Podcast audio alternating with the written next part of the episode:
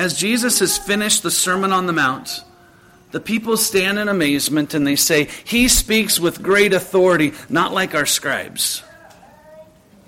There's a contrast in chapter 7 of Matthew, verses 28 and 29. Let me actually just read those verses for you. And so it was when Jesus had ended these sayings that the people were astonished at his teaching, for he taught them as one having authority and not as scribes. We understand that the scribes, as they taught, they taught based upon tradition. They taught based upon, well, here's what somebody else said, and here's what somebody else said. And they were the ones kind of down the line passing the information along. But the way Christ is speaking is different. He's not saying, hey, I read this book. Or even in regards to myself or Mr. Powers or anyone who stands up here, we don't stand on our own authority. The only authority we have is to say, Thus saith the Lord. But not so with Christ. For the people are seeing this. The Sanhedrin said of Jesus, they answered, uh, speaking to one another, No one has ever spoken like this man. There was something unique. I want to take just a little bit of a excursus back to the, the Sermon on the Mount. Look with me in Matthew chapter 5. Throughout the, throughout the Sermon on the Mount, Jesus says a particular phrase. Look at verse 21 of Matthew 5. He says, You have heard that it was said, and then he tells them what they've heard. And then there's a contrast. But I say to you. Really, throughout the whole Sermon on the Mount in verse 21, he says this. Verse 27 of Matthew 5, you have heard that it was said. Verse 28, but I say to you. Verse 33, again you have heard that it was said. Verse 34, but I say to you. Verse 38, you have heard that it was said. Verse 39, but I tell you. Verse 43, you get the point? Jesus is continuing to say, You've heard these things. And as Jesus was teaching the Sermon on the Mount, what he was doing is he was showing how the, the teachers of the law had been teaching the, the superficial things and not the heart of the truth of the gospel presented throughout all the Old Testament. That Jesus is saying, you, have heard that it was said, a, an eye for an eye, a tooth for a tooth. But Jesus says, But I say to you, even if you're angry, you've committed murder in your heart. Jesus is speaking with authority on that which they have missed. Throughout the Old Testament, they were just taking the letter of the law and not looking at the heart of it.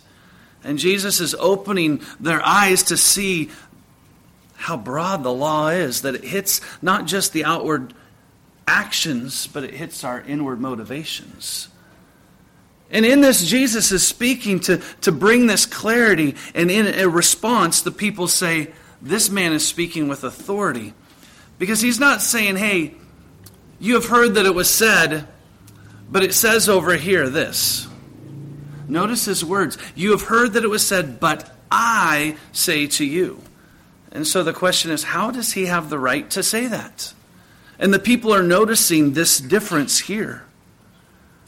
The scribes may have been experts in the law. They may have had all of the degrees, but they had to stand upon the law's authority or their interpretation of it. But Jesus was standing upon his own authority, for he was the Word incarnate, he was the Word of life. Even John in John 1 speaks of that. In the beginning was the, what's the title he gives Christ? Was the Word. For he was the one who was made flesh. He was the one who could speak with authority because he was not just, as we've seen in Luke and the rest of the Gospels, he was not just a man, he was the God man. So when he spoke, he was not relaying truth, he was exhibiting it and proclaiming it because he was truth. Jesus says in John 14, 6, I am the way, the what? The truth. And so he's speaking with an authority that they're not used to. And it's an authority that we're not used to because no man can claim this authority but Christ, who is the God man. Now, please don't misunderstand me. Does it mean that Mr. Powers and I cannot speak with authority? Absolutely not. But the only time we can speak with authority is when we can say, Thus saith the Lord. Any other time, it's, well, here's a suggestion. But when we understand what is the, the truth that we turn to, what is the supreme rule of life, it's the Word of God. And Christ is the Word incarnate. Therefore, he speaks with authority. His words have authority. And notice where is he teaching these things? In the synagogue. Proclaiming to them that, you know what, you're hearing a lot of truth. You're hearing a lot of words. But make sure it's according to my truth, which is the truth, which is the true interpretation of the passages that they were reading. In John chapter 7, Jesus said this phrase, these words of mine, pointing that he's recognizing that these are his words, the words that trump all others. Just a little side note Jesus wasn't contradicting. He wasn't saying that they needed to throw out those things. He was showing the breadth of the law throughout the whole um, Sermon on the Mount. So we see here, first of all, his, tr- his power or his authority over truth. But notice in, ver- notice in verse 33 now in the synagogue there was a man who had a spirit of an unclean demon. Even reading that in several passages and looking at it in the Greek, it's an awkward sentence. You have several things. It, says, a man who had a spirit of an unclean demon why all the, the words there to, to describe all those adjectives? The only thing I can kind of come up with is that, again, this is being written to Theophilus. Theophilus probably had a lot of Greek uh, mindsets in him. And the Greeks believed that there were good spirits and evil spirits. And so, kind of clean spirits and unclean spirits. And so, Luke, in stating this, is helping the, the reader, Theophilus, and then us to understand that let us not be misunderstood. There, there's, this is a demon. And there's not a good and bad demon, they're all bad. But this demon that speaks up, and Jesus says to him, Be quiet and come out of him. Jesus rebukes him, and in doing this, we see Verse 35 And when the demon had thrown him, meaning the man who the demon was possessing, in their midst, it came out of him, and it did not hurt him. Jesus speaks to the demon, and the demon comes out completely. There is no, like, kind of partial. There's no question here. The authority of Christ and his word casts out the demon.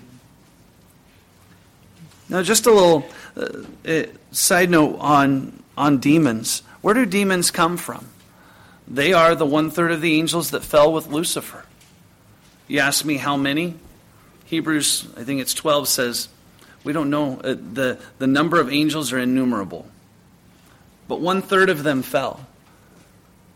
And the demons are really, we don't see much of it except for the life of Christ the opposition to the Messiah's work of ministry. And the demon possession would be uh, an unclean spirit taking over a person. And at times we will we'll see that the demons would speak out through them, like here. Other times there would be the controlling of body, and literally they couldn't, um, they couldn't uh, control the person, so they'd tie him or bind him with chains. But we see that Christ is not just some man, he has authority over demons. But in the rebuking, notice what he says Be quiet and come out of him. Darrell Bock stated this Jesus, unlike other exorcists, uses only his word and foregoes the usual rituals and incantations. Jesus with just a word.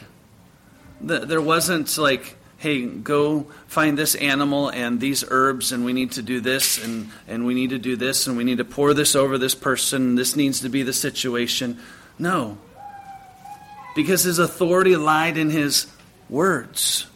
And as he proclaimed, Get out, the demon submitted to Christ because Christ was the authority. John, in his epistle in 1 John 3, says, He who sins is of the devil, for the devil has sinned from the beginning. For this purpose the Son of God was manifested, that he might destroy the works of the devil. Destroy, to completely undo. Really, we see Christ's authority over demonic powers, even in Luke 4, the beginning of our chapter, in Christ's temptation. He was able to resist the devil, the, devil in his own strength. How are we able to resist the devil? Through the power of Christ. It's not in our own strength. But the authority which Christ has is over demons, over the truth. But then look in verse 38, we're going to come back to the passage in just a moment to look at some other things, but I want us to see Christ's authority. Verse 38 Now he arose from the synagogue and entered Simon's house, but Simon's wife's mother was sick with a high fever. And they made a request of him concerning her. So he stood over her and rebuked the fever, and it left her, and immediately she rose and served them. So we see Christ's authority in the areas of truth. We see Christ's authority over demons. And here we see Christ's authority over sickness. You could say authority or power, you, those are somewhat interchangeable. But you have Peter, his mother in law. And yes, Peter was married. Uh, some have, just to kind of give you a little information. Some people have tried to attack uh, the fact that uh, Peter is said to be from Capernaum, but also Bethsaida. And so, and so some people say, well, here's a contradiction in Scripture. Yet we understand that Bethsaida was where he was born and Capernaum is where he's living. If I were to say I'm from Boise, Idaho, I haven't lived in Boise, Idaho for 18 years. But I'm from there. But I'm currently living in Williams Bay. That's my home. And so this is the same issue, but sometimes it just catches us off guard. If somebody comes up to you and says, Well, I heard Peter was born here, but he also here. That's the answer. It's not too complex. But Peter is married, and his mother in law is sick. As with most things in Israel, there's a shrine, actually, a whole building uh, built over the top of a first century home that they believe was Peter's mother in law's house. And you go into this building, I believe it's a church, and they have glass floors, and you can look down and kind of see the outlines of the house. And this would have been, uh, by tradition's sake, the place where this miracle takes place. But again, as Jesus does this, how does he do this work? By a word. He speaks and he rebukes the fever. I'm sorry, but I've never seen a doctor rebuke a fever and it go. God has given us the means of certain medicines that are helpful. But Christ is showing his authority, first, again, over truth, over demons, and over sicknesses. What's interesting is we see Christ's authority on display, and that which he says will happen always happens. And it doesn't just happen a little bit, it happens fully. Look at what happens when he rebukes the fever. The fever, it says, it left her, and immediately she arose and what? Went and took a nap? No, she served them. She was healthy enough to just be full on serving. To see that Christ's authority is not just kind of sufficient, it's completely sufficient. That his authority is fully over demons, it's fully over the truth. There's no in between here. And so we see the beauty of Christ here. That he is not just kind of a truth, he is the truth. He is not just kind of a way, he is the way. And he is the authority. I was really taken aback when I read one author say this. The very thing that the devil promised to give Jesus in his temptation, that authority, has come to Jesus as a consequence of resisting the devil. Do you realize that one of the temptations Jesus had from the devil was, hey, just bow down to me because I have authority. But notice what the devil offered him was limited, excuse me, limited authority. He says, because I've been given the power of this air, and I can give it to you. But yet Christ has authority over that. He did not give in to that. He was completely sovereign over all. So we see Christ's authority is not just kind of a partial, it's a complete. It's a complete over truth, over demons, over sicknesses. You could look at other portions, you can see over weather, over everything. But let's go back and let's see the reaction to Jesus' authority. To see how different people respond to the authority of Christ. Back to verse 32. And they were astonished at his teaching, for his word was with authority. We see that the crowds were amazed. Uh, verse 36, it happens again. Then they were all amazed and spoke among themselves. I, I was kind of doing some word studies with verse 32 and 36. What does astonished mean and what does amazed mean?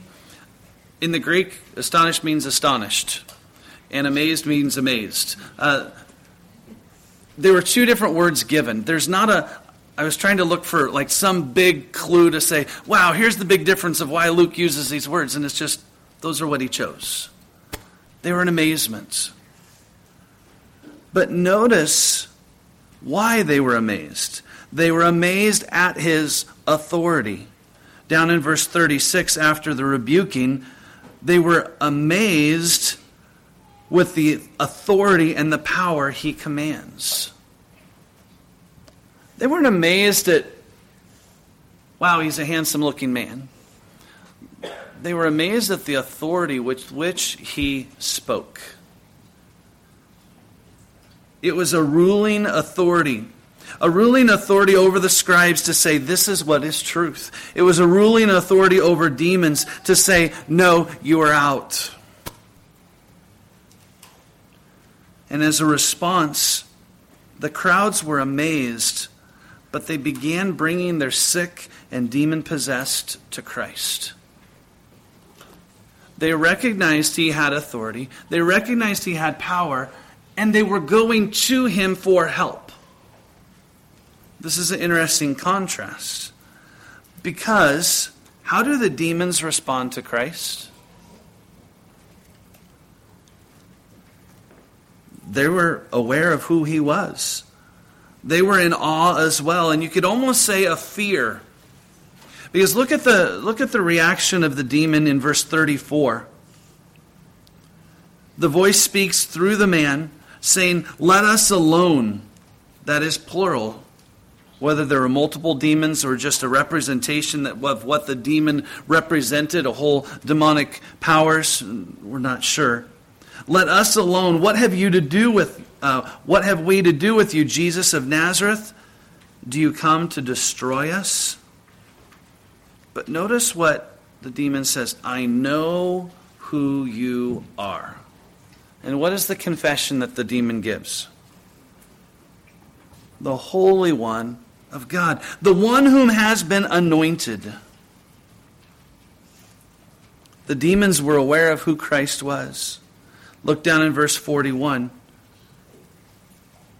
Jesus laid his hands on the people, and every one of them were healed. Verse 41 And demons also came out of many, crying out and saying, You are the what? Christ, the Son of God. And he, rebuking them, did not allow them to speak, for they knew he was the Christ.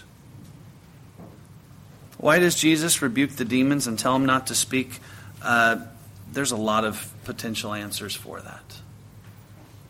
I think we just need to speak with the fact Luke gives us and it says, For they knew he was the Christ. What does that mean? Is Jesus trying to hide his identity? Does he not want the confession of the, um, the unclean spirits to be seen as credible? Again, don't know. But notice the demons were aware and they confessed the name of Christ. They called him the Son of God, the Holy One of God, the Christ.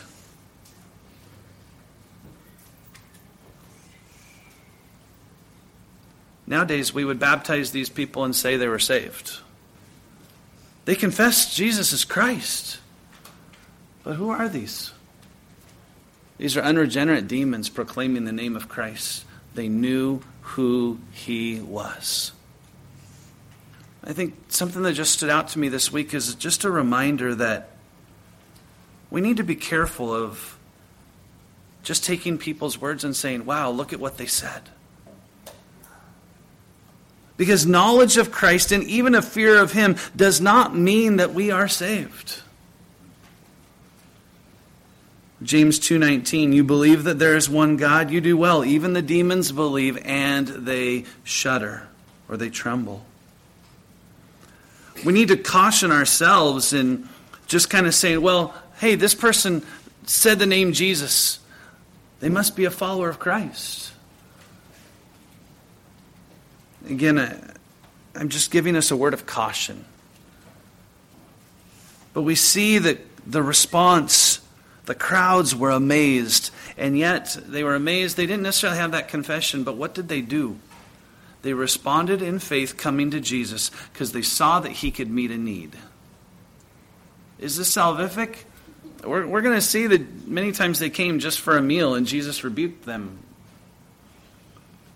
But they were stepping out in that faith, seeing that he was the answer. But the demons, though they had a great confession, there was not a real, a real change that had taken place, nor could there be. But I think it's good for us to ask this question why is Luke, why is Luke recording these things? Why is he, out of all the things he could record, and we understand that Jesus has worked many miracles beyond that which are recorded in the Scripture, why record these ones? I think we need to understand that, number one, the reason for miracles show that Christ's authority confirm Jesus' identity, who he was to prove that who he was, that he was the Holy One of God. As Luke 135 kind of alludes to, the angel speaking to Mary said, The Holy Spirit will come upon you, and the power of the highest will overshadow you. Therefore, also, that Holy One who is to be born will be called the Son of God. John 6 68, Simon Peter answers Jesus, Lord, to whom shall we go? You have the words of eternal life. Also, we have come to believe and know that you are the Christ, the Son of the living God. I want to not allow my words to be misunderstood. Christ's miracles were to confirm his identity. The apostles worked miracles. So did it mean they were the Christ? No, because on what authority did they do those miracles? On Christ's authority.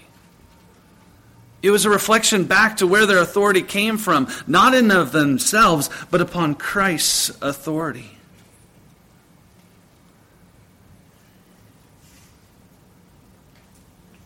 Acts 10:38 says how God anointed Jesus of Nazareth with the Holy Spirit and with power, who went about doing good and healing all who were oppressed by the devil, for God was with him. As we've been reminded that Christ is doing his work through the power of the Holy Spirit. And as Christ is healing, it's a, it's a beautiful picture and a foretaste of Revelation 21.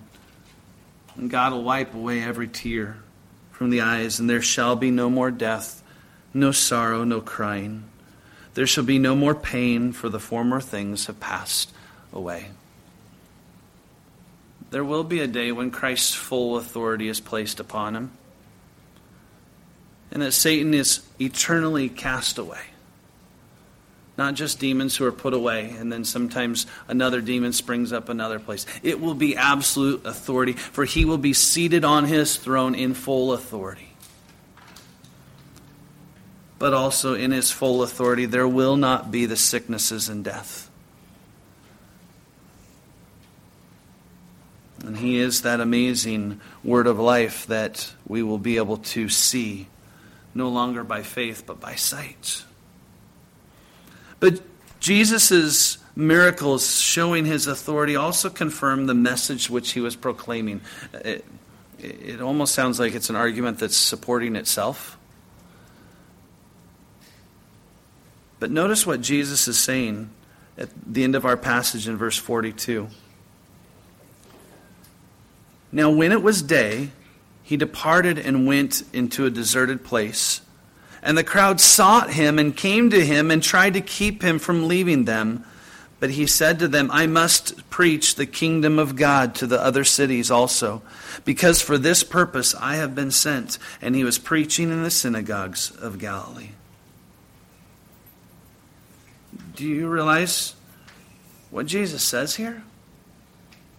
Luke has just recorded two clear miracles and a, a series of other miracles. And what does Jesus say he's there to do? To preach the kingdom of God. The people of Galilee are saying, No, we want you to kind of stay here. Keep doing what you're doing right here. And Jesus doesn't say, I need to go keep healing other people. He says, My purpose is to preach the kingdom of God, to bring preach the kingdom of heaven. Notice the emphasis of Christ's ministry was not on the miracles. They were just to be that which undergirded and supported, that showed that Christ is who he said he was. And often we can try to seek the experiential from Christ the, those things which are on the outlines and which we see Christ doing, and he did, and he loved the people. We see the compassion upon him when it says those who came with diseases, he laid hands on them. Even the man with leprosy, we'll see, he puts his hands on him. We see the compassion of Christ, but we see the focus of Christ was to preach the kingdom. He says in verse 43, I must preach. That word there is evangelion. What's it sound like? Evangel, the good news, the proclamation of the good news. If Jesus was there to just heal people,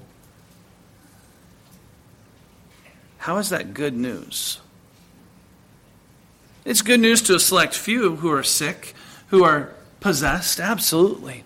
But Christ is saying, My message is much more greater than a physical healing, but it's a spiritual healing. It's a good news of that which we are separated from God, needing to be made right with Him. And I am the way, the truth, and the life. No man comes to the Father except through me. Miracles were not the end goal or focus of the ministry. The teaching of the message was his priority.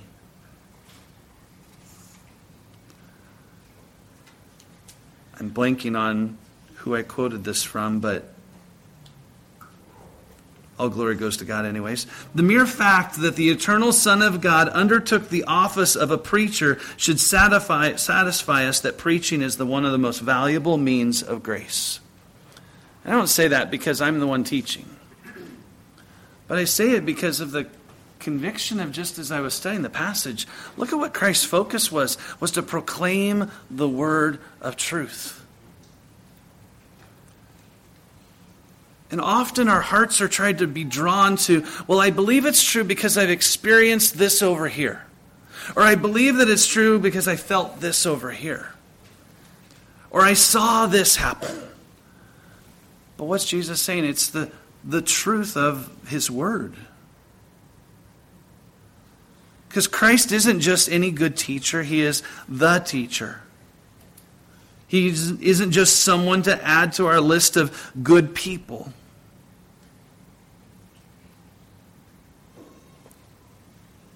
We have the joy of being able to have His Word written. to have it completed, to have it be sufficient. But as he came proclaiming the word, I just challenged myself this week how much do I love the word that he's given?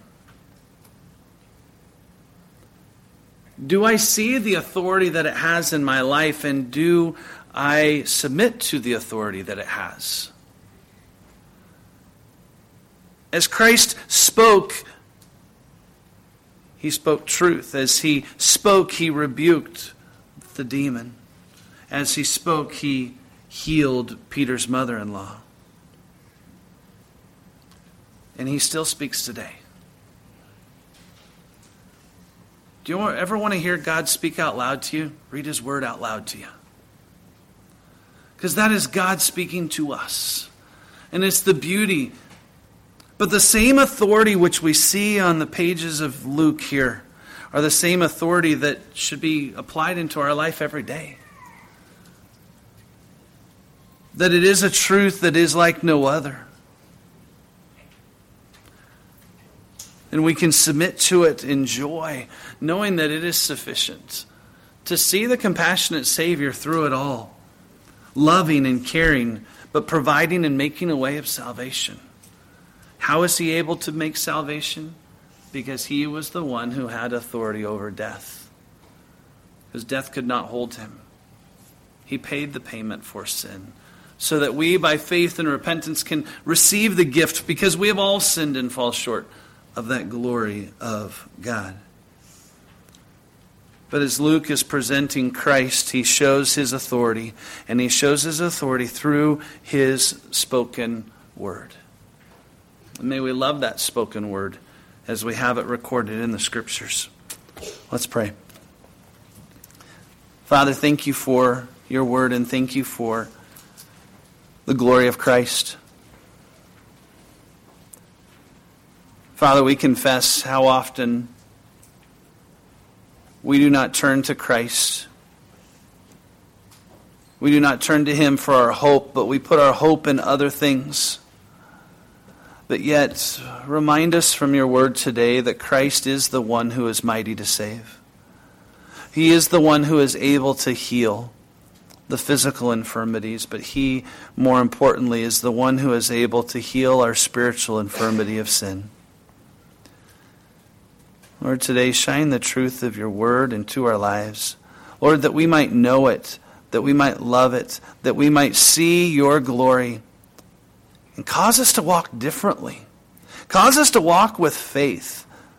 Cause us to walk with joy. And cause us to walk with humility as we give honor to Christ. We pray in his name. Amen.